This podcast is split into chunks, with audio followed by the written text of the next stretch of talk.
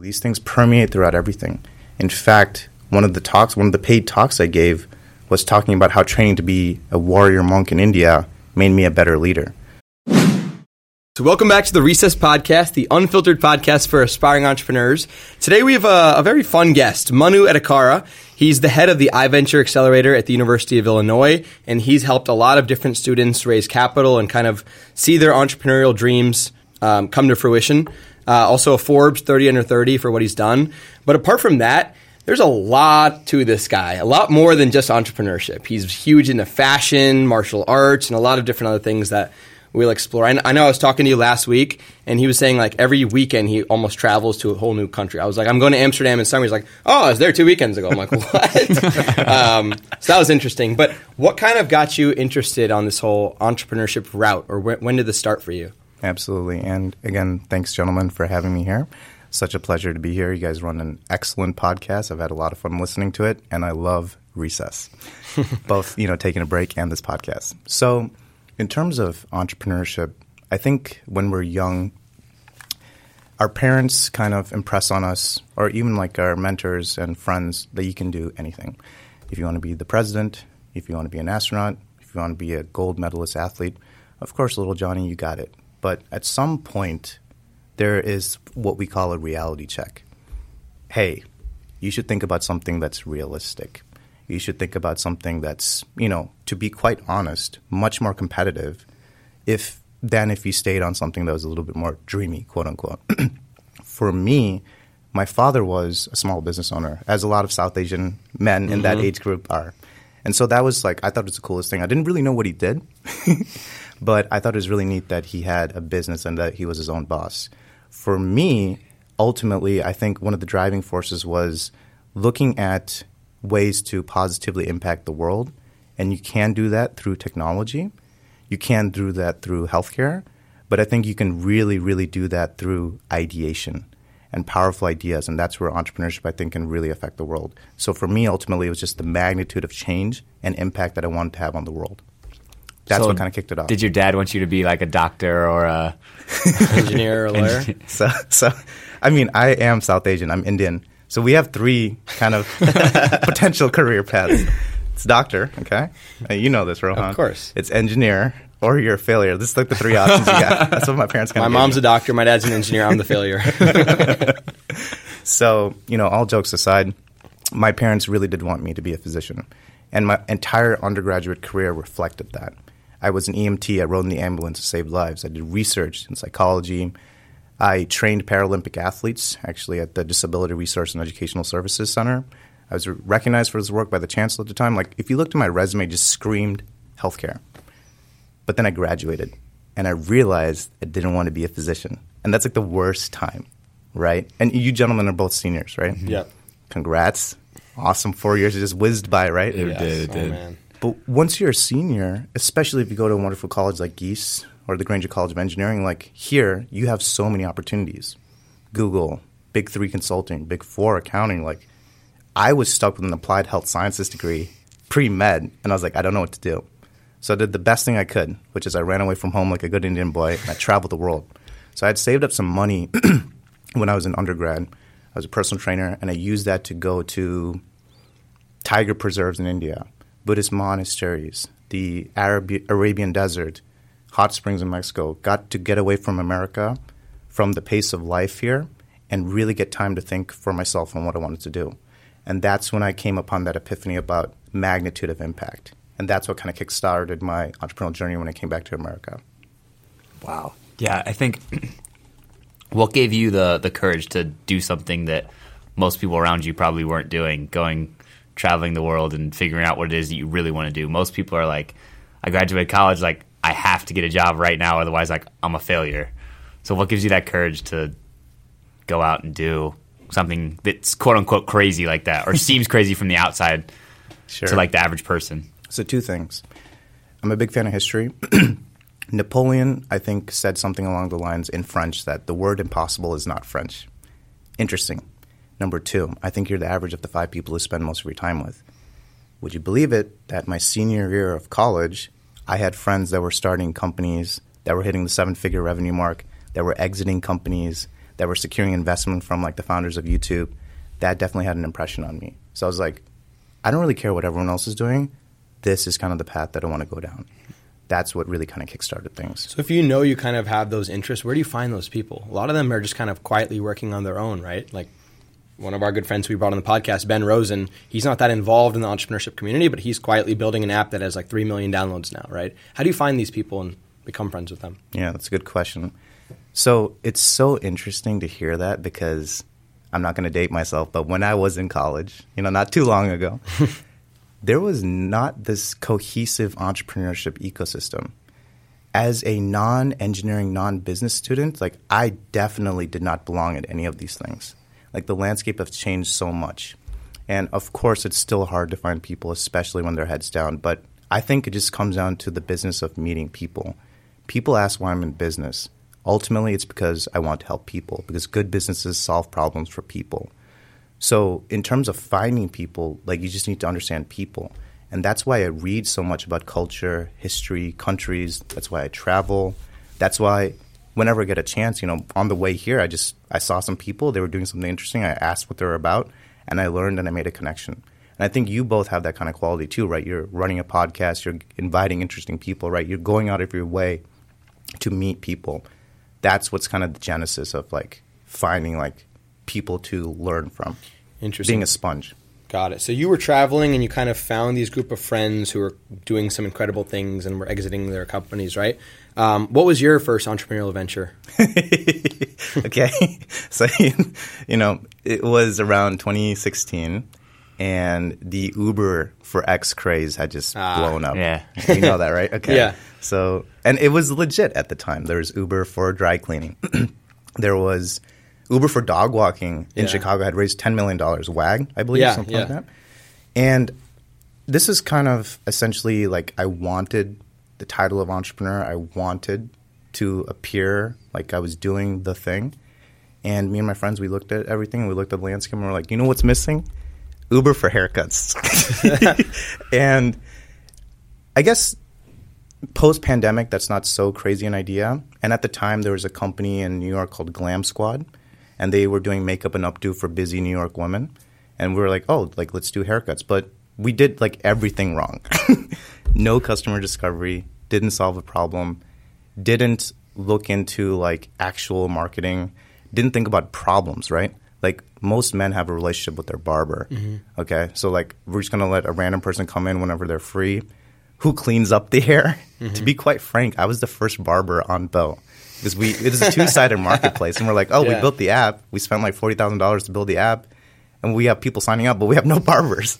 So a lot of things just didn't line up there. And we failed to raise capital and we actually shut it down. Wow. That's pretty fascinating. So then flash forward, what happened? What, what was next on the journey from that failure? Oh, Quote no- unquote. You probably learned a ton from there. Yeah, absolutely. So at that point, I basically got kicked out of my house. You know, so they're like, this entrepreneurship thing isn't working. But one of the things that we focused on, which wasn't really good marketing, was if you Google things, there'll be like top or most promising startups in Chicago in mm-hmm. 2016 or some some stuff like that. So a lot of press. We spent a lot of time like finding and garnering press. Yeah. Which is not the same as like finding users and solving their problems. Yeah. But some folks in Las Vegas, I don't know if you know the Zappos crew. Zappos is was the world, I think it still is the world's largest online shoe store. Yeah. The founder, Tony Hsieh, his investment team actually reached out to us and they invested in our next idea. And they're just like, you guys can build something, just don't do the haircut thing anymore. Yeah. And that kind of kick kickstarted a journey in terms of entrepreneurship, startups, testing, learning, building. And that's kind of what led to my current role here. So they invested in you uh, kind of as a founding team more so than like the idea. They knew you had this haircut idea and they're like, hey, we like you guys, but we don't like this idea. Take this money and go do something else with it. So what'd you do with that? So Las Vegas was interesting at the time because it was the haven for advertising. Mm-hmm. And there's a lot of advertising companies there.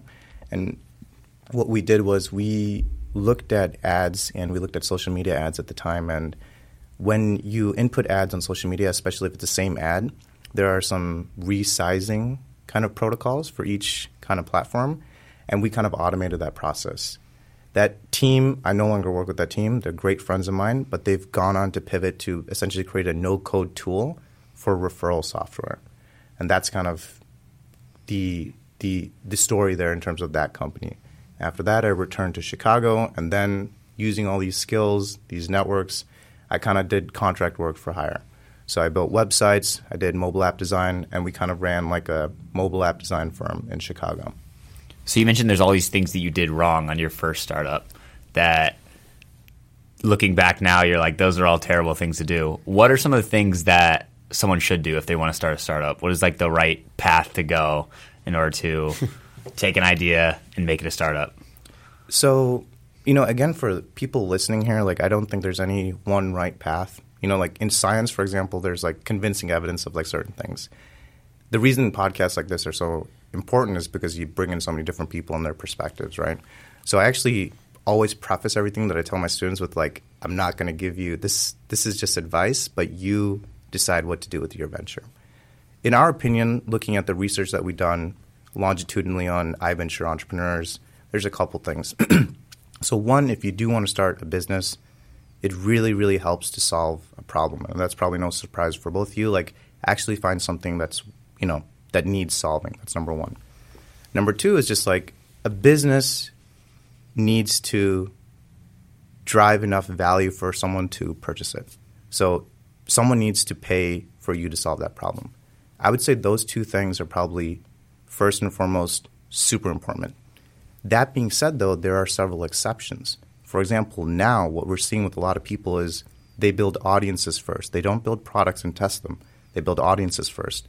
They build loyalty among their users, and then they present something to them you know, and we we're probably pretty familiar with like the blue ocean, red ocean mm-hmm. kind of philosophies here of competing in an area that everyone's competing or not, you know, picking like your own kind of unique niche, creating something that people don't even know what they want. So there's multiple avenues to this, and I'm not like I, am very careful against preaching dogma in terms of entrepreneurship. Mm. Explain dogma. I remember Steve Jobs brought that up in his commencement speech, but I want to hear it from your perspective. So that's a fantastic speech uh, people should definitely listen to that. I think that was so motivating in that speech when he was like, the only way to figure out, you know, what is it to do great work? Yeah. Is to love what you do. Yeah. Um, in terms of dogma, I think dogma is just dangerous in anything. There's always exceptions to the rule. Like in fitness, for example, like if you're thinking about like, you know, like bodybuilding, for example, there's there are certain parameters for like strength, but for hypertrophy, like you can train with high reps mid-range reps or low reps, and all of those build muscle. In entrepreneurship, I think there's very, very many different avenues, and it really depends on a couple things, especially your special sauce. It's like you, Rohan, like you know, what is your special sauce? Is it like I'm an expert in Indian cinema, in Indian history, and fitness, and that trifecta can you know creates a pretty unique brand mm. and community demographic and edge, right?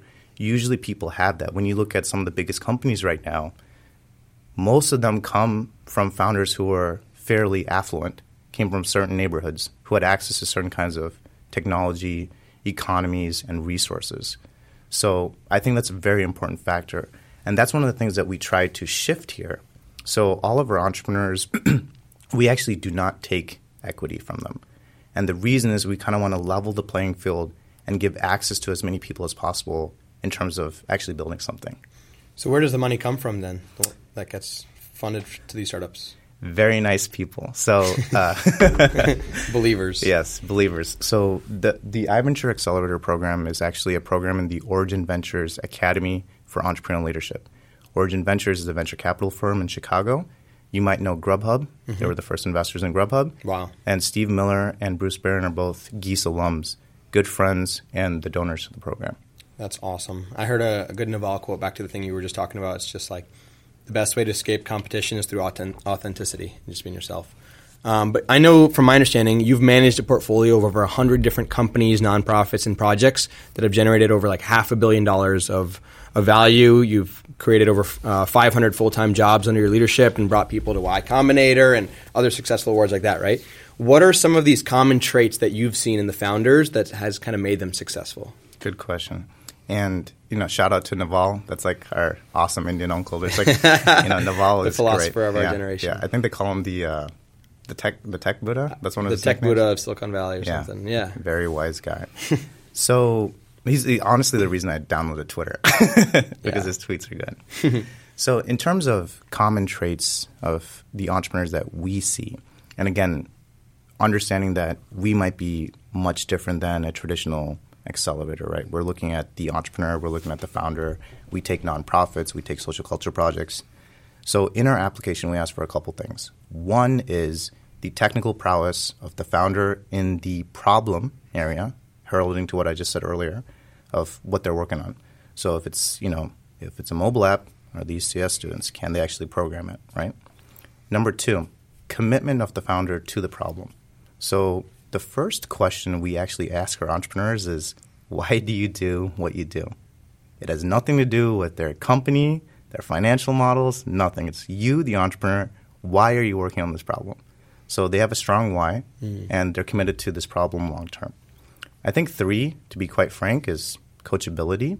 So the iVenture community is now in its ninth cohort, which is crazy, and the entire program revolves around peer-to-peer learning.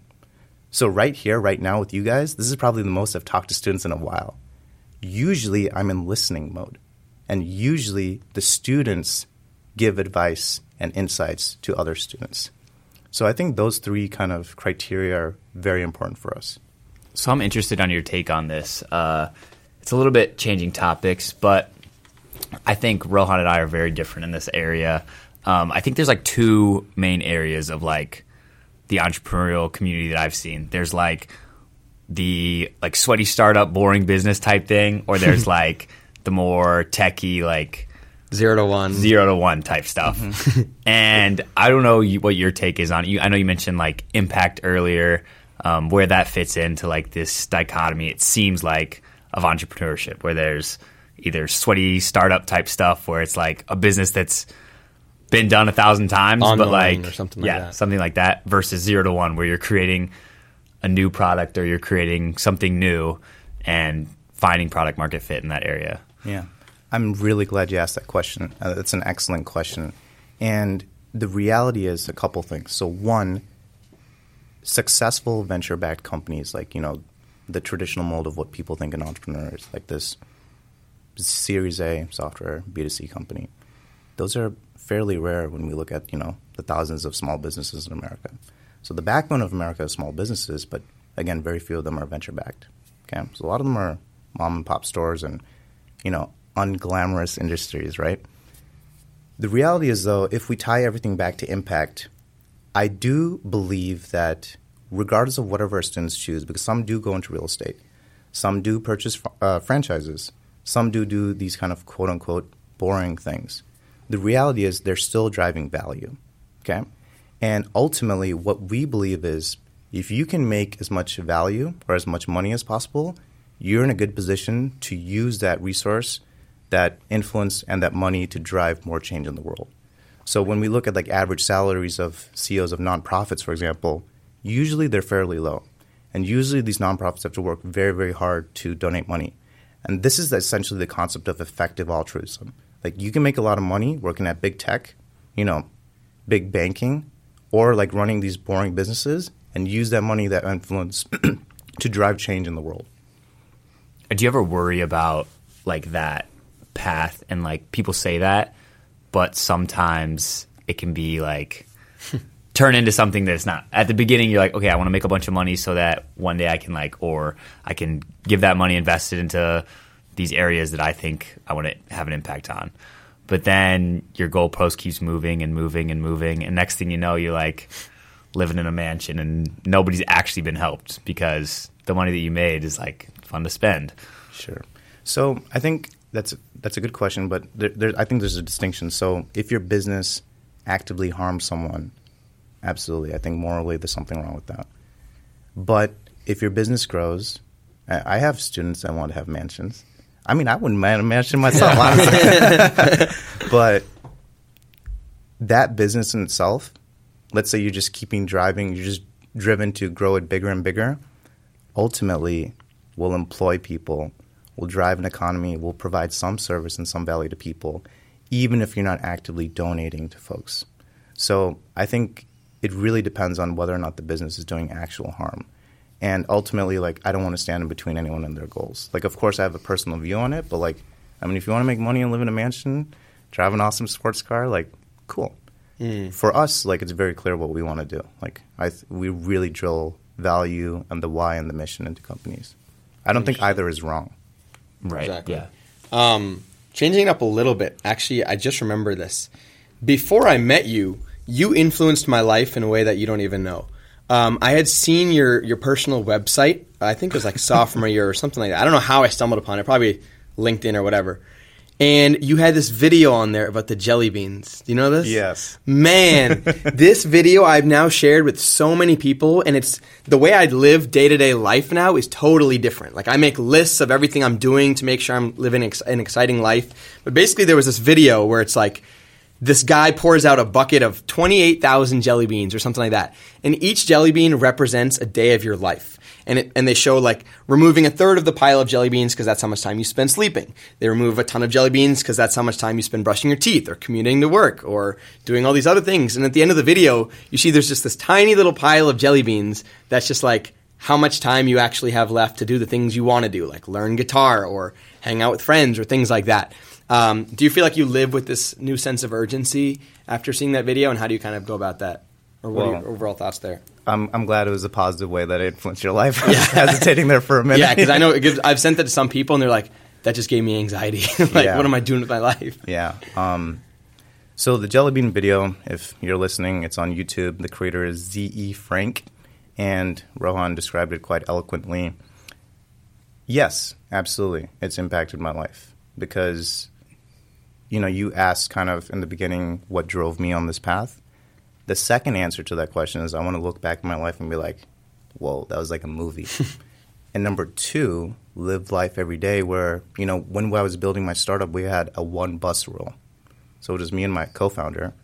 It's a little morbid, but basically, we wrote down all of our documentation for, you know, if one person got run over by a bus, and you never know with these Champaign Urbana buses, the other founder had all the information to carry on.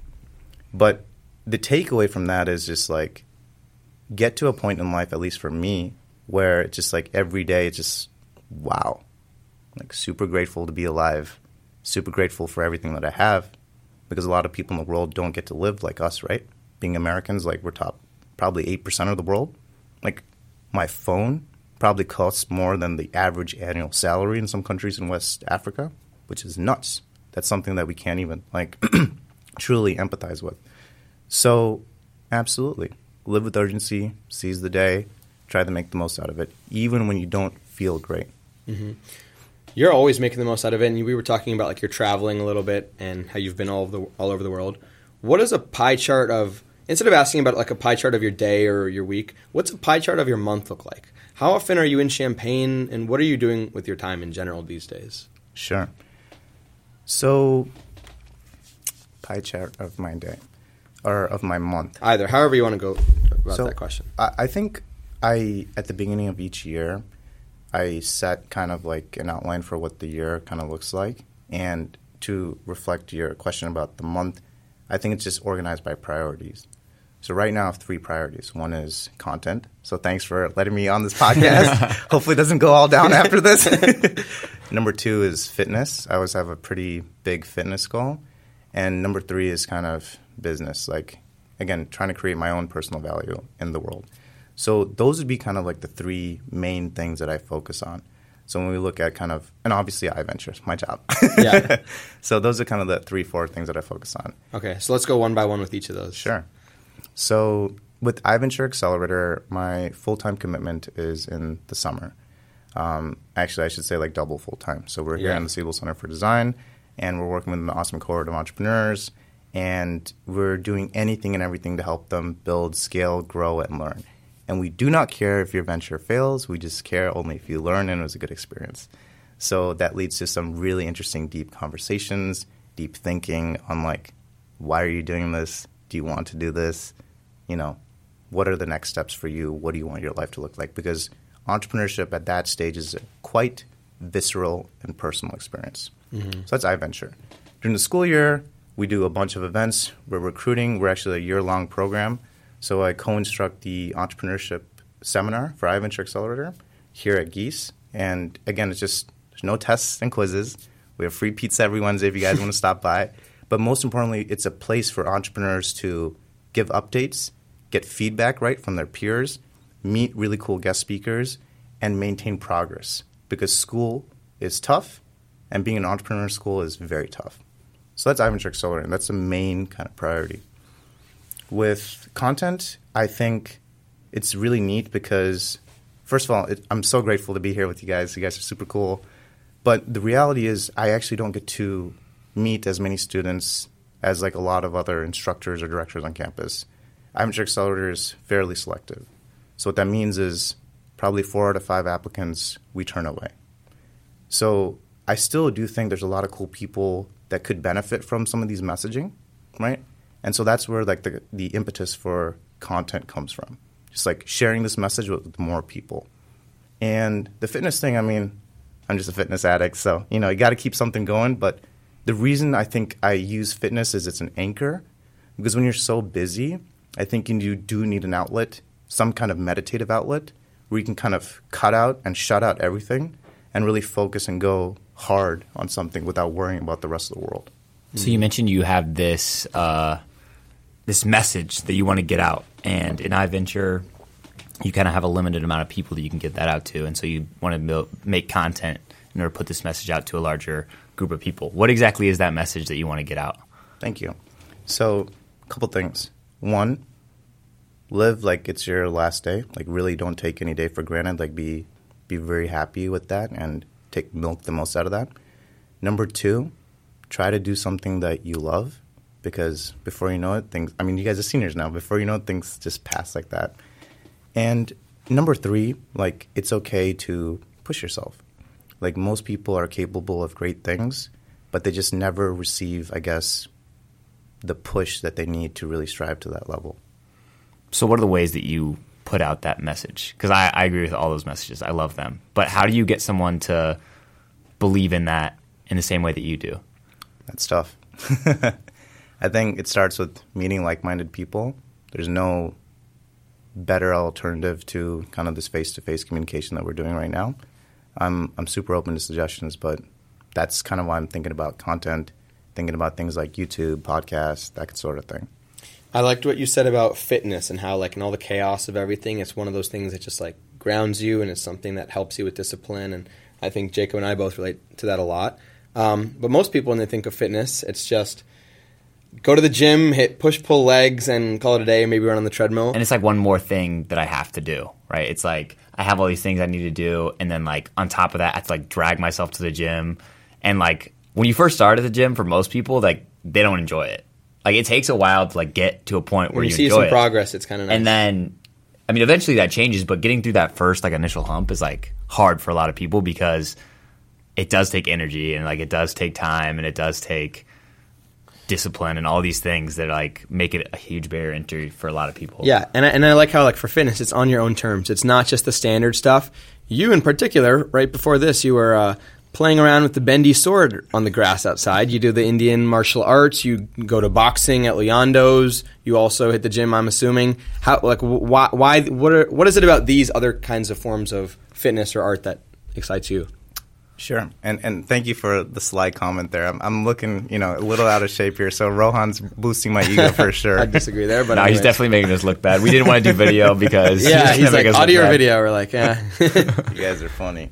So, I I think there's a couple really interesting points here. So, first, what you just mentioned, like people can often see it as just like, oh man, like these morning routines are crazy. Not only like do I got to just like brush my teeth, but I got to meditate, get sunlight, cold exposure, and workout. Like this is nuts, right? Journal Just- and yeah, stack up all these yards. exactly. Stack up all these dopamine dopamine rushes, and like make sure that you're focused and optimized for every day. Where I see fitness is if you're a leader, you have a responsibility, which is there's tons of relationships around you, but the most important relationship in life is with yourself. Hmm. So, as a leader, you should do everything in your power to function optimally because you're making decisions that affect a ton of people. So, like things like sleep actually become quite important. things like having proper blood flow and cognition and enhanced memory and focus due to exercise become important. The ability to push yourself, right, and know where your breaking point is because of fitness, because fitness is a total mental game, right? Like when you're boxing, for example, my shoulders are done after round 3 mm-hmm. They're done. They're toast. But that's when you tap into this. That translates into outside of the ring, 100%. Hmm. So there's so much evidence on the importance of fitness that permeates into your life way more than muscles. Quite a bit of it is mental, quite a men- bit of it is recovery, and I think quite a bit of it is also emotional and social as well. Like it's a holistic picture in terms of wellness. So I think it's just like an excellent cheat code to life. It's like one of the best hacks. Like be active, get moving. In terms of, I think you asked why Why these specific forms? so, my father was an Indian martial artist, and I think my reason for learning Indian martial arts it's called Kalari Payat. You can call it Kalari for short. It basically means training in the arts for the battlefield. Apparently, it's one of the most ancient forms of martial art. It's so ancient that literally you learned weapons first because it's designed for the battlefield. Because a soldier wouldn't go into war empty-handed. Hmm. And I thought it was really neat that my father learned it. But more importantly, as I grew up, I thought that there was an interesting perception of Asian American men here, which was not masculine, which was actually considered quite feminine, and especially in areas of athleticism, dating, like Asian men are ranked very low. Mm-hmm. When you look at the history of India and you compare it to the world, most people don't understand that it's a very martial country. Like it is a country with a history of wars and multiple kingdoms. In fact, India didn't exist until the British kind of conquered all these little kingdoms. So I think those kind of misconceptions and the fact that it's so ancient and the fact that perhaps Buddhism spread Indian martial arts from India to China and actually was the genesis of Shaolin Kung Fu, like all these like hidden facts. That's one of the those are some of the main reasons I wanted to study Indian martial arts. It's fascinating. So you touched on your four main areas. There was iVenture, there was content, there was fitness, and lastly business. Uh, you're also like an angel investor, and you kind of have your own little side projects that you're always looking into, right? How do you have time for that with this whole with this whole mix, or what what does that entail? That business side. For sure. The short answer is I don't have a life. and I know we talked about fitness, and listeners might he- hear me wheeze here. It's because I was biking all the way here and I still haven't recovered, so my heart's kind of recovering here. But or maybe I'm nervous. Who knows? But in terms of business, I think it's that's where I've learned to leverage a team. Mm. So there's always really cool ideas, really cool vision, things that you want to do, and up to a certain point that you can do things.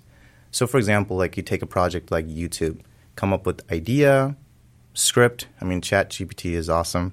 Um, actually, record the audio, but then it gets to the point where I need to ship it out to my editor because that's the part of the process that I'm not good at. And so with business, it's the same thing. Like whether it's franchises, whether it's like a design agency, whether it's public speaking master classes, all things that I do, it's just leveraging a team, training a team, and figuring out where exactly I am irreplaceable and drive the most value. So a lot of times that's actually finding clients. A lot of times that's actually setting up the operations. A lot of times it's actually motivating people like, hey, look, we can do this. Let's do this together. And that's one of the main roles I function as a partner with my business partners. That's fascinating. I always know you as just like the, or knew you as just like the iVenture guy and the guy who dresses up in suits every day. Let's talk about that for a sec. Um, you have a lot of suits um, that you're always wearing. Today, I was shocked. I was like, uh, when Jacob and I were waiting for you to walk in, I'm like, let's make a bet. Like, is he going to come in in a blue suit or a gray suit? Because I'm like, it's almost certain he's coming in in some sort of suit. So seeing you in the sweater is interesting. Um, but what does fashion mean to you? Uh, on like, I assume you have a lot to say about this if, if it's something that's so big in your life. Yeah, well, thank you for noticing that, and I'm sorry to disappoint you guys that I'm not wearing a suit. Hey, we keep it casual. Yeah, I say, I say, well, what if he's not wearing a suit? He's like, oh no, he'll be wearing a suit. all, right, all right, if you say so. That's why I asked if it was video or audio. um, I'll make sure to wear my suit next time if you guys invite me. so the the reason for a suit actually, I mean, I think when I was a kid, like I thought Batman was really cool. His daytime job is, you know, Wayne Enterprises. I thought it was really cool that James Bond fought crime in a suit. that's cool. I think like when we're a kid, there's like certain things that are impressionable about Yeah. us. When I was building my startup, my parents were vehemently opposed to it because I wasn't bringing any cash flow. Okay, and as the oldest, especially in a traditional South Asian family, there are some expectations. Mm-hmm. So literally, my mother would pray in front of a statue of God, like, "Please, please give Manu, please give Manu a job where he has to wear a suit in front of me." I'm just sitting here like in my hoodie, you know, my shorts, and I'm like. So once I got to iVenture, the first thing I did was buy ten suits in every color, and I always send my mom selfies here at the Siebel Center um, bathroom. She's like, "Stop sending me these selfies." I keep sending them. It's interesting because, um, for example, we competed for Galleon in the in the in the Cozad challenge, and I've been to different startup pitch competitions and just been involved in these communities. And everyone there is the total opposite of like the business finance environment, where I was wearing business casual and I was like the most overdressed person by far. Everyone's in like a black T-shirt and looking like Steve Jobs or Zuck, right? um, so that's interesting the dichotomy there that you're like overdressed, not overdressed, but you're dressed with like a suit and very fancy, whereas everyone around you is just in like a white T-shirt or something, right? Yeah. So there's a couple more points to that, and I'm glad you mentioned that. When I took this role, you know, I was in my early 20s. So I really didn't know anything. And to be quite frank, I don't know much now either, but when I came in, I was very green. And there was no way I knew everything about how a university worked, how entrepreneurship worked, how to be an educator, how to give advice to people, how to conduct myself in meetings. So I just didn't have the knowledge base, right? It wasn't crystallized yet. What I could do is be professional, polite, and punctual. Always take notes, look good, and just be nice to people, right? So I think that's where the suit helped me because whether or not like one day like you're at the country club and you meet the chancellor, or the next day you run into the dean, or the next day you like students come to you, like there is some respect built in for a piece of clothing that elicits some form of respect. It's interesting. I definitely relate on some level, and I think whenever I wear a suit, I definitely feel better. Like I'll have when I was interviewing for like either internships or full time jobs, even though they were on Zoom post COVID, I would still dress up in a full suit, even wear like dress pants and shoes, put on some cologne because I just feel like subconsciously like I'm in the setting now of a job interview, and it actually like affected my performance. So it's Yeah. interesting. And and the one thing I'll say is um, I wouldn't use the word corporate because I have a pink suit, purple suit, blue suit, Yeah. green suit. I have every color except black. So I still wanted to showcase Oh, my that's interesting. That's true. Yeah. So I, I'd like for you to touch on the intersectionality of all these different things that when someone looks at you, they see, right? So they see martial arts, they see competitive bodybuilder, they see World entrepreneurship, they see iVenture, they see world traveler, they see all these different things. And for someone on the outside looking in, it's easy to say, like, these things don't really connect to each other. Like, he's one hour he's in here in the gym like pumping iron the next hour he's like in a suit in front of a class so how do these things all in- interconnect to each other and how do they interact with each other For sure. There's an interesting book called The Medici Effect. And it talks about a period in time, especially when the Medicis, where the Medici family was active in Italy towards the beginning of the Renaissance. And it analyzes why the Renaissance actually started. Okay, so there's this period in European history called the Dark Ages. But the reality is, those same Dark Ages were the golden age for Islamic, uh, the Islamic Caliphate, actually. And the reason the Renaissance was sparked in part was because the Islamic scholars preserved a lot of the ancient Roman and Greek texts. And there was trade coming in from Asia as well through the Silk Road. So when we think about the intersection of all these different things, I think true innovation comes from kind of what we do at iVenture. We bring in really smart people from all across campus, all these different disciplines, under the same roof. With me, when we talk about fitness, my interest in content, history, iVenture, all these different things that make me as a human, all those different things, believe it or not, present themselves all the time. So, for example, when I'm in the gym, guess what questions I get? They're all about entrepreneurship. Oh, you're the iVenture guy? Let's talk business. when I'm talking to my startups, guess how many students come to me asking me about fitness questions? Oh wow. So it's just very cyclical. These things permeate throughout everything. In fact, one of the talks, one of the paid talks I gave was talking about how training to be a warrior monk in India made me a better leader. So all these things come and synthesize in a way, and that's the the basis for true, innovative, original thought. It's the intersection of all these things. Bro, you're so freaking Dude, cool. I cannot believe I just this guy's asked you a dropping question. bombs. I asked you a question about like, oh, like how how does working out and being an entrepreneur connect? And you start saying this like history Italian lesson. Renaissance. That was so cool. I need to start doing that. That's so cool. So actually, I'm curious about that. Um, well, first of all, Jacob and I say this. We say like some of the most interesting people we've ever met are the ones where it's so unexpected what's about to come out of their mouth next. Like they'll be a huge bodybuilder, but they'll also write poetry, and they're also a good chef, and they also do yoga, and it's just like. It, it doesn't feel like it's supposed to fit that stereotype. So you're you're like the prime example of that. I love it. Second thing is this is a pretty like unique, random, from my perspective, nonfiction book, right? How do you? What's your strategy or structure for learning new things? Do you like uh, find? Are you a big reader? Do you watch a lot of videos or podcasts or blog posts? Or what's your be- best way to to continuously learn throughout life? Yeah, that's a good question because I, I do believe one of the most important skills, especially today, is you know it's it's essentially the Red Queen hypothesis, which is it's not the strongest or the smartest that survive; it's the ones most adaptable to change. See, here's another. I love that. I got them all stored up, guys. You know, I, I looked got at in my his notes. Um, so it's, with with kind of like sorry question one more time Basically, how do you go about? How do you continuously learn throughout life? What's your learn. strategy there? yeah so and you asked like about reading podcasts video etc there was a point in my life when i was reading a book a week and i was digesting as much as possible and just diving into what i thought were the classics.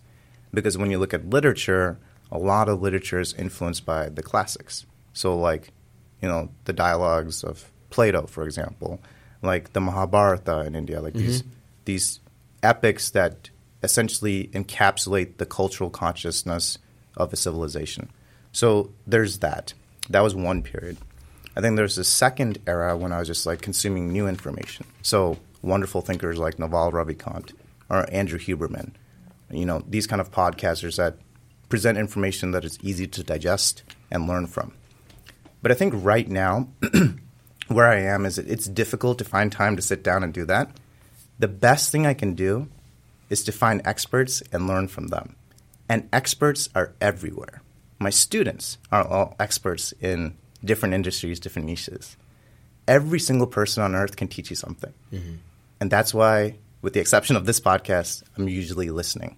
So, my boxing coach, my martial arts guru, my father, my brothers, students, even the people I met on the way walking here, learn things. Mm-hmm. I love that. Jeez. I mean, that's true. If you take like an hour long conversation with someone who's been studying a specific topic for 10 years, that's like a ton of nuggets packed into one thing. I mean, just like this podcast, I feel like even. Yeah, Um, and and just quick pointer, it it doesn't need to be anything like they don't need to drop in all these history lessons. Like it can literally be like, where do you get your haircut? Why do you dress like that? Like people, as you both are doing ex- excellently, they want to open up, they want to share, and you know there there is a word for this. I don't know if it's a real word. It's called sonder. It's I think it's an internet word. You might have heard of it. It's like the realization that in every individual human, there's like a whole universe, mm-hmm. right? And that's nuts, right? You guys have so many different experiences, so many different things that you've done, and all these things at this point in time and space have led us three to be here talking. So of course, like we can learn so much from everyone if we just shut up. Mm-hmm. I think there's so many things that like it's really easy to cognitively know them, but when it comes to like truly understanding and believing them, there's a lot of cognitive dissonance there. So for example, you were mentioning earlier like the things the message that you want to get out to people is like live every day like it's your last. And so many people think that and realize like, oh, like yeah, like life is short, like whatever. YOLO. But they don't actually truly like live that every day, right?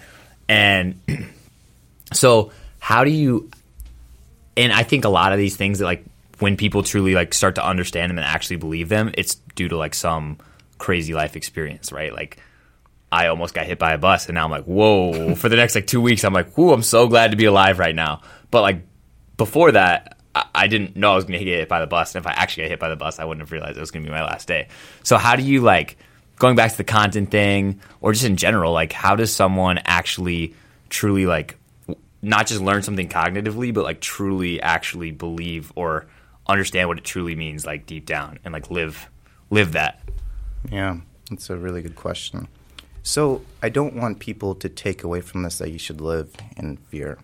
I think there's a difference, right? Like, what is it? Yesterday is history. Tomorrow is a mystery. And today is a gift. That's why they call it the present. Hey, Master you Kung Fu watch Panda. Kung Fu Panda? Give me some dab for that. so I think that's one thing. I think the second thing is it's important to prioritize relationships and experiences in life.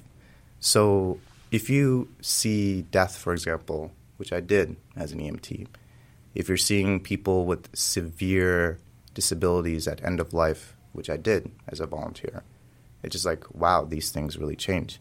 If you are lucky to be blessed enough with people that are like really old, like my uncle is 90 years old.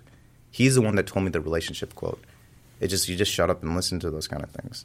So I think that's like one thing, like learning from people and listening to people. I think the second thing is just like maybe this might be my personal bias, but when you do adrenaline seeking things like hiking up the side of a mountain or having a sword swinging at your face, like you're like, okay, like if anything messes up here, like I'm done. And that gives you a, a fresh perspective on life and coming back and taking the most out of it. So I think those are things. I think the third thing that I would add to this is just momentum is very real. It's not about fear. It's not about like, I need to do everything today that I possibly can. It's about doing everything that I should, that makes sense. So, like, we don't need to check off a list of things to make sure we're functioning optimally. It's just like, this is what I should do. This is what I want to do. I think that's really important. So when you have all these different things that you're doing, um, you mentioned the four things earlier. What gives you the like drive to go deep into these things? Like for example, like bodybuilding. You it, correct me if I'm wrong, but you did a, a show or two or more, right? You did at least one. And for a lot of people, they just go to the gym and they like make it part of their day, but they never go so deep into it where they're like at a show.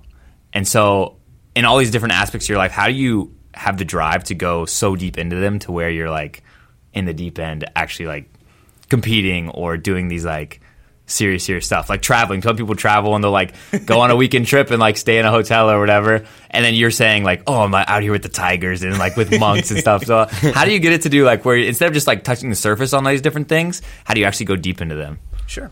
I- think it's very simple. It's just whatever I, want, I, I do, I want to be really good at it. Otherwise, it's not worth my time. So if it's relationship, if it's business, if it's iVenture, if it's fitness, like I want to be good at it because especially in my position, people ask me questions. So when I when I actually came into college, I was 115 pounds. um, I'm, I'm maybe five pounds heavier than that. so I was a former gymnast, uh, track and field, cross country. Okay, skinny, and started lifting weights, and of course that got attention, but more importantly, got questions. And if people ask you for advice, I think you have a responsibility to either not give advice or make sure that you give qualified advice. That's what kicked off the personal training. That's what kicked off bodybuilding. How could I give advice as a personal trainer if I hadn't pushed myself as much as I'm going to push my clients? How can I give advice to iVenture entrepreneurs if I've never done that thing myself either? Right? So I think that's one of the major forms in terms of drive. And the other thing heralds to what I said earlier, which is like, I mean, I just want to do cool stuff. Like life's got to be cool, you know. It's got to be fun. Like looking back, at this guy, like every, like this is fun. Mm-hmm. This is cool. This is I didn't even know this room existed. you know, this is cool. yeah, I think I have this misconception, or I- I've have had in the past that like if I spend time or energy going deep into this one thing, then I'm giving up a lot of time and energy that I could be spending on other things. But what I've kind of realized from like speaking with you today is that some of that passion and energy you can put into one area also correlates into other areas and can be beneficial in totality in your life. So I don't think you're wrong at all. So all these things that you see, you know, I'm a little bit older than you guys, is they were deep dives into things at one point in time. Mm-hmm. So deep dive into bodybuilding, and I was very lucky to win some shows and do that. But I don't compete anymore. Like deep dive into martial arts. Like I think I spent almost six months in India. This is nuts. Like 4 a.m. to 9 a.m. training. Like every hour was like a different kind of aspect of the martial arts. Getting beat up, go home, eat, sleep, shower, wake up at one to two, review the morning's training, eat lunch, go back three thirty to seven thirty. Like it was It's a Kobe schedule. Oh yeah, gosh. yeah, it was crazy. With boxing right now, like I'm doing almost probably three workouts a day: seven a.m., eleven a.m., five thirty. So like, it, like I just believe skill repetition is so important. And you mentioned Kobe, like he didn't leave practice until he made four hundred shots. Yep. There's something about neuroplasticity mm-hmm. and make sure that your motor neurons fire from just repetition. So I like all these things. I don't disagree with you. I think you need to go hard push the other things to the side and make sure you get to some kind of you know there's this 10,000 hour rule I think there's also a 100 hour rule in terms of basic competency um, getting to that level before you start reincorporating those old things So do you do it as like you have for one period of your life, you're going to go all in on this and kind of like maybe not all in, but like ninety percent, and then like let the other things like kind of take a backseat, and then you'll switch, and then you'll go to something else more like deep into that, and then just Like over in time. summer, how you're working like almost double full time for iVenture. exactly yeah I, I think that's the best way to like just make like crazy progress like I mean, in the last two weeks, I think I've gone to the boxing gym like 40 times. they gave me the unlimited package, but now they're thinking about removing it. Wow. Um, yeah, it's a great way to learn. It's a great way to make progress, and it's just I- I- and more most importantly, it's a great way to make mistakes. You want to make as many mistakes as possible. So, Mr. Beast, big YouTuber, he said that there's a time in his life when him and his buddies just locked themselves up, Mm-hmm. and they quadrupled their failure rate because they were all making videos and all critique each other. Like you want to fail. I, I, I want to fail all the time so I can be better. Mm. Right? It's like the MJ quote.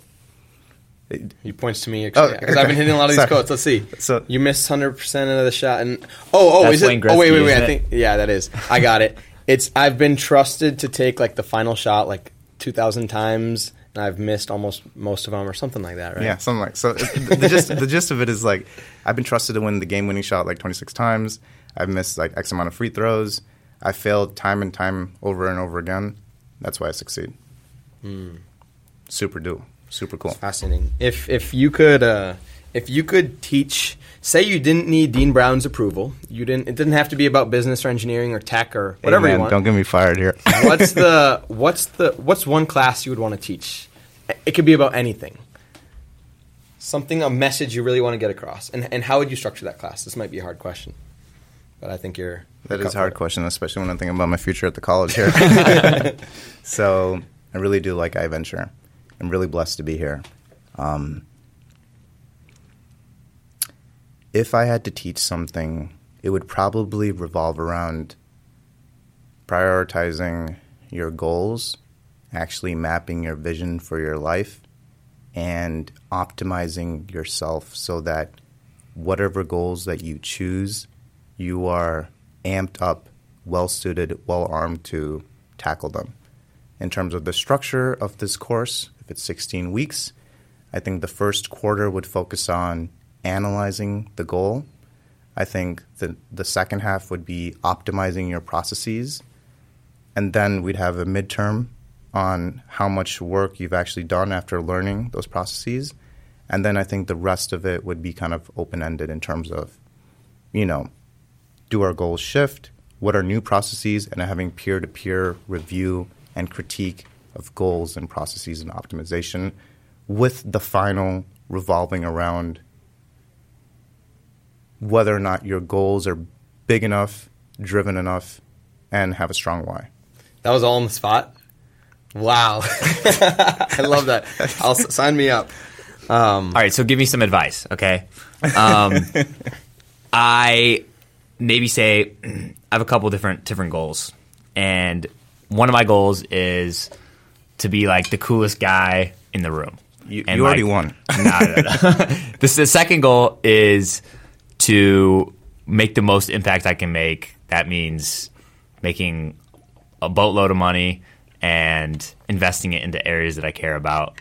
Um, how do I match those two goals, and how do they like? What, what do I do with that? Sure. How would you How would you advise me on that? Well, you know, I'd preface this by saying you're the boss of your life and you can do whatever you want. But the first thing I do is ask you a question, which is, why do you want to be the coolest guy in the room? It sounds cool. What does being the coolest guy in the room mean? I think it's like when it's all it's all subjective. I'll say for for me personally, it's like having cool stories, it's having cool experiences, and it's having knowledge in any I think it's hard to say because whatever room you walk into, like it's different, right? I, I remember I uh, visited one of my buddies. He lives out in California. He like lives on an airport, and everyone there flies. So they all fly like different planes, whatever.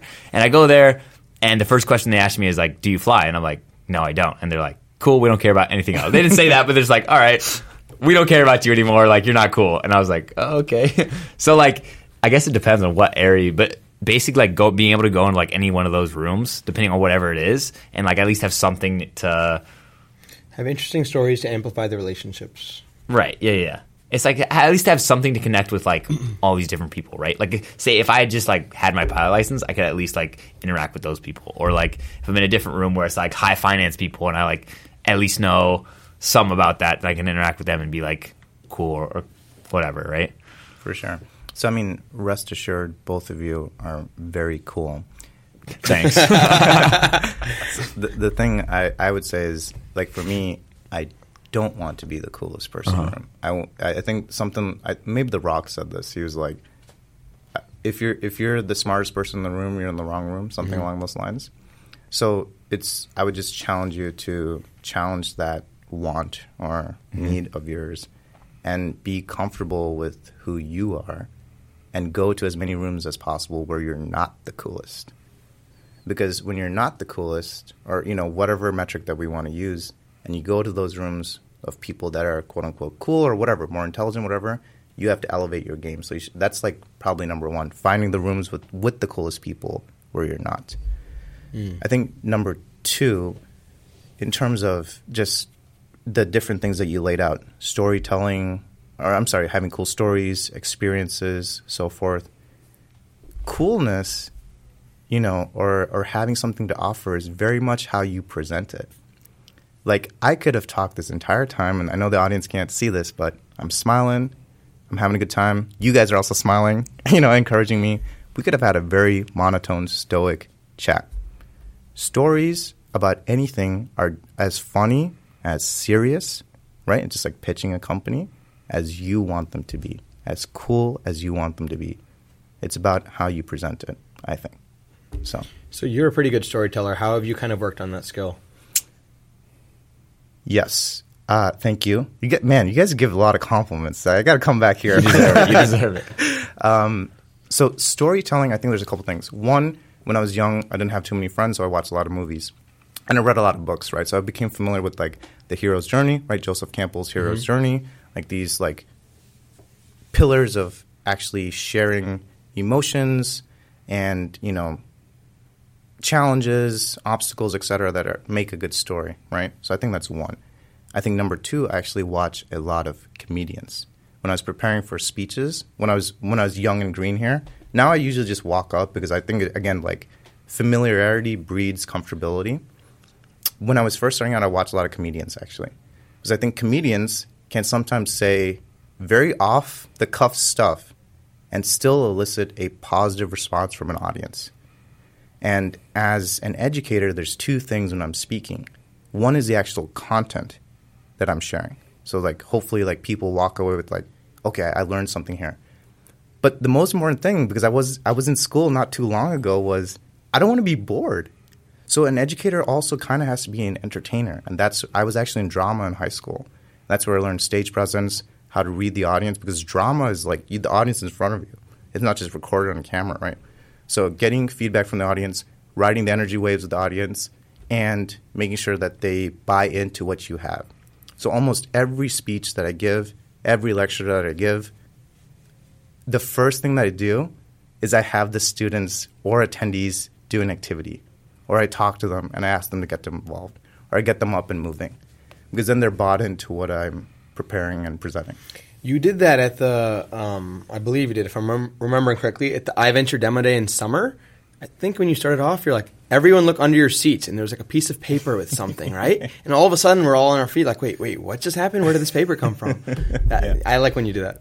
That's, what are some of the comedians that you would you would look up to or watch I got to give a shout out to our boy Russell Peters.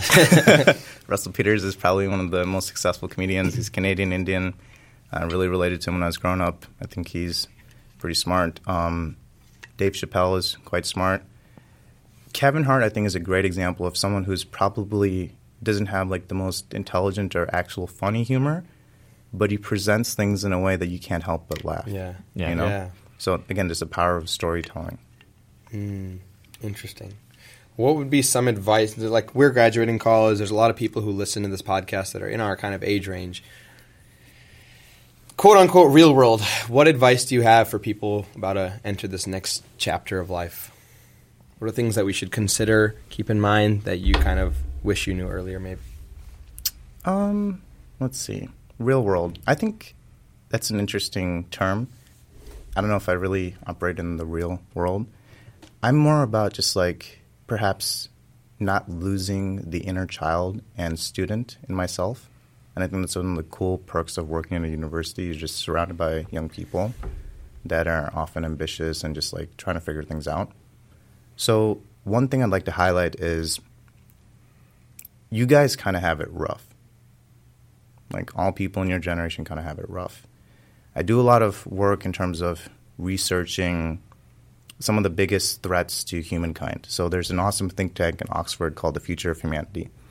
And they basically rank all the different threats to humanity, such as climate change, pandemics, uh, ethics in AI, nuclear war.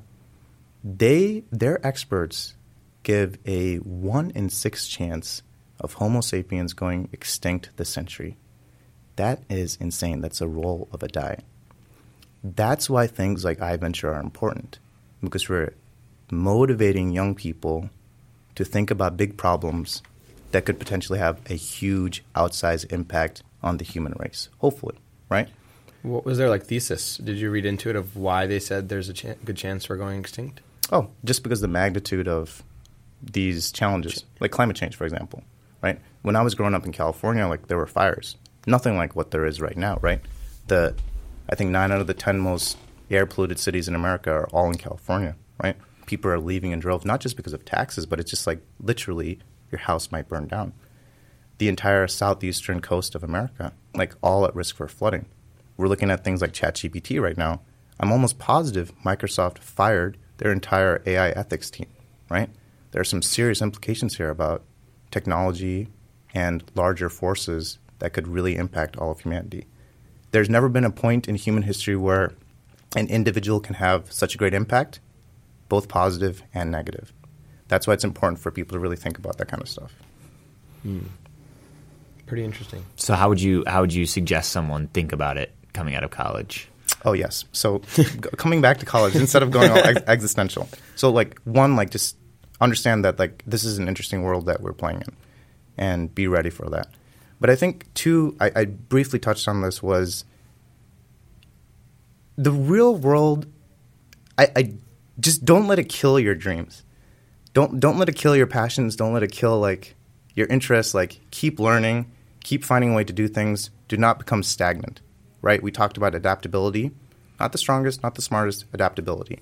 So, as much as you can, try to have a life outside of work. Whether it's hobbies, fitness, friends, try to create things. I would challenge people to create things like what you guys are doing, creating like a podcast, creating value, sharing your words. And you said it's well listened to, and I, I totally agree. Like it's an awesome podcast. That's kind of stuff that I think will prepare people. Being entrepreneurially minded is not it, it, it's it's not optional. It's necessary. You have to think outside the box because like we're seeing all these layoffs for right now. We don't know how technologies will impact our life. Right? I think there was a National Geographic article where they said that it took four thousand years to go from the abacus, which is like a Chinese calculator with beads, to the iPad. And apparently, in the next ten years, you'll see a technological shift that represents that large uh, a shift in terms of innovation. You can't imagine that. So the best thing you can do is just learn how to be adaptable, have fun, be positive, and stay adaptable. I love that. I saw a photo just yesterday on Twitter of a. They were transporting a 3.7 megabyte hard drive onto a plane, and this thing was 2,000 pounds large. And now that's the size of like one screenshot that we take on our iPhone that's in this quarter pound little device. It's crazy how fast we're moving now. It's crazy. really is. I want to ask you something. Um, how would you define the word entrepreneur? What is an entrepreneur? Because I've heard so many different definitions of it. For sure. I, I don't have a dictionary on me, but I believe in French it was something around theatricality and the stage. Actually, I think like the actual word itself. And listeners can double check that. I think for us, we probably, you know, entrepreneurship and entrepreneur is an interesting term. We probably align it with change maker or change agent. Like someone that's doing something that's disruptive, doing something like action, action oriented. So someone that's action oriented that drives a change and an impact in something. That's that's the defining characteristic of an entrepreneur is action. Was there anything else you'd like to leave our listeners with um, before before we wrap this up? If you guys are listening, you should definitely subscribe. um, you, you mentioned that this podcast is listened by some folks who are in your demographic, and again, I would just challenge all those folks listening here to. There's a lot of things we talked about here. Um, probably not a lot that people would agree with, and I think inspiration and motivation is temporary, but discipline is forever. So build good habits, and all these things like we talk about excellence we talk about like working out multiple times a day like these are things that might seem out of your reach until you do them heralding to what i said earlier what napoleon said the word impossible is not french so just like start going past that dream bigger aspire bigger climb higher Yeah, and what's the uh, the Atomic Habits quote? It's You don't rise to the level of your goals; you fall to the level of your systems. you know how like Joe Rogan daily has always like, "Yo, Jamie, pull that up." That's like us. Like, "Yo, Rohan, remember back, remember that quote? quotes, pull it back from your I head." just He's study all quotes just for a living. locked in, just as much as he he studies You history. failed me and on the all these- Jordan one. I, I couldn't remember that one on the spot, but the rest of them were fine. Um, but yeah, Well, anyways, thank you so much for coming. It was really nice to meet you. dude, that was awesome. And then I'll put your website in the in the description. And where else can people find you if they want to learn more? uh, that's the best place if that website doesn't put you to sleep we're in a good spot so And watch the to me. watch the Jelly Bean video. You won't be sleeping after that video. but anyways, All right, thanks so All much right, for coming. cool